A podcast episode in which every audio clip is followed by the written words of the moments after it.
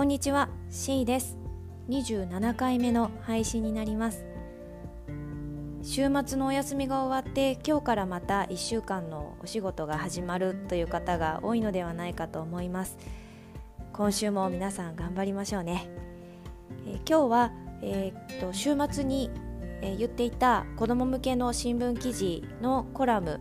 ラスト1コラムの紹介をしたいなというふうに思います。最後のこのコラムには世界の他の国の制度について書かれてあります、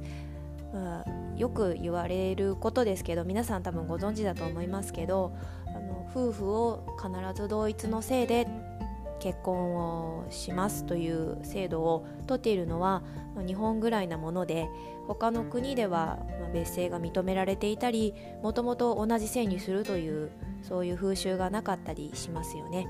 そのことについて、えー、子ども向けにどのように説明がされていたのかっていうのを記録しておこうと思います。それではチャプターを区切って次に朗読をさせてもらおうと思います。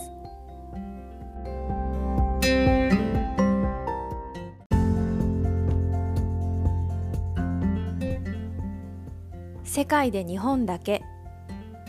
実は現在法律で夫婦は同じ名字になると決められているのは日本だけです。ドイツもかつてはそうでしたが1993年別の名字や夫婦の名字をつなげた結合姓も選べるようになりました。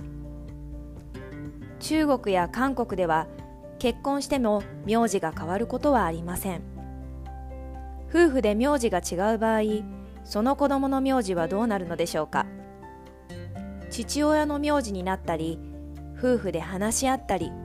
男女平等を意識して母親の名字を優先したりと国によって様々です。子供が何人かいる場合は混乱しないよう統一することが多いようです。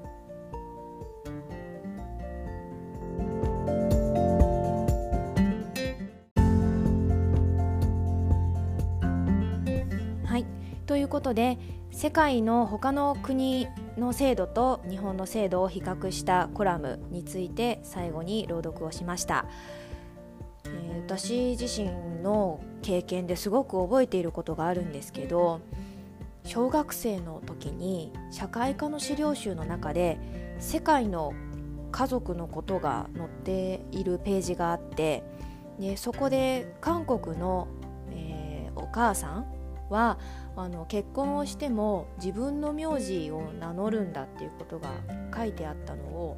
覚えています。でその時私は変なのって思ったんです。でそれでこう家族だっていうことがわかるのかなとかそんな風に思ったことを鮮明に覚えています。でその時変なの？って思ったのはやっぱり日本の国の中の制度で、えーと、お父さんとお母さんは同じ名字を名乗るっていうことが私の中でも普通というかもうそういう事例しか周りになかったのでだからそれが、うん、標準というか普通っていう感覚になって韓国での事例を変なの？って思ったんだと思います。であのそういう夫婦で性が違うっていう事例が周りに一件でもあれば変なのって思わないであなんとかちゃんちのお父さんとお母さんはそうだからそういうふうに夫婦の性が違っても名字が違っても、うん、家族になってる人いるじゃんってきっと思ったと思うんですよね。なのでうんまあ私の野望というかあのなんで事実婚をしたいと思うのかっていうところにまたつながるんですけど周りにある一つの事例として、変だなって思わせないそういううまあだってあそこの夫婦もそうだもんねって思ってもらえるような一事例になれたらいいななんて思ったりするわけです。で世界の他の国の制度についてすごく興味が湧いたのでドイツの結合性なんていうのも実際にどういうふうに、うん、決めたりどういうものがあったりするのかなっていうのはすごく気になったのでまた私もそれを調べてここで発信していけたらなというふうに思いますでは今日はこれにてありがとうございました。